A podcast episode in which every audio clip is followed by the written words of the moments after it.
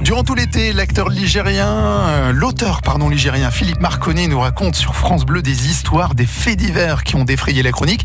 Il y a des histoires tout juste croyables compilées durant ces 100 dernières années, des histoires qui sont quelquefois normales, anormales et même paranormales, et des histoires parfois diaboliques. Illustration aujourd'hui avec ce que l'on appelle dans le jargon des spécialistes un poltergeist. La folie s'était emparée de tout Firmini en ce début de mois de mai 1925, car une des maisons de la cité était en proie de troublantes manifestations paranormales. En effet, le propriétaire et ses quatre locataires étaient tous les soirs réveillés par d'étranges bruits. Tout débuta dans la nuit du 22 avril. Les cinq occupants constatèrent que les cloisons tremblaient, que le buffet s'agitait, que la vaisselle dansait toute seule dans une sarabande infernale. Jusqu'au vase de nuit du propriétaire qui était secoué de Tout d'abord, on crut à une farce de mauvais plaisant. Par la suite, on fut intrigué. La maison fut évacuée de fond en comble et minutieusement fouillée, centimètre carré par centimètre carré. Ce fut peine perdue. Rien ne fut découvert et la nuit suivante, les esprits frappaient encore. Et qu'est-ce qui s'est passé vos, vos baloches ont mis les voiles? Des gendarmes et des policiers vinrent, Fini la sieste. recommencèrent de minutieuses investigations. Elles ne donnèrent rien.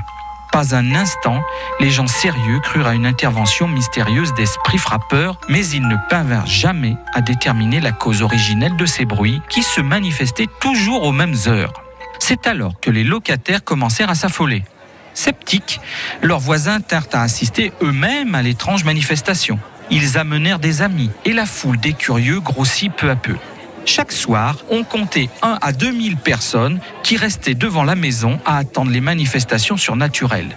Ils envahirent les abords et rentrèrent même dans les appartements, cassèrent deux marches d'escalier, une meule, brisèrent des vitres pour mieux entendre, plusieurs mètres de barrières et un mauvais plaisant avait même tiré un coup de feu, croyant avoir aperçu le fantôme qui hantait la maison.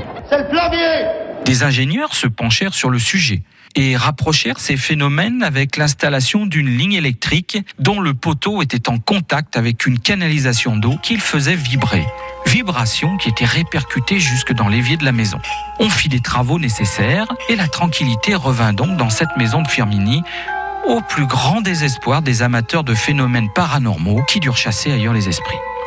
Vous pouvez retrouver le récit complet de ces faits divers, pas tout à fait comme les autres, dans l'ouvrage de Philippe Marconnet, Un siècle de faits divers dans le département de la Loire, sorti aux éditions de Brochet, disponible dans toutes les bonnes librairies ligériennes.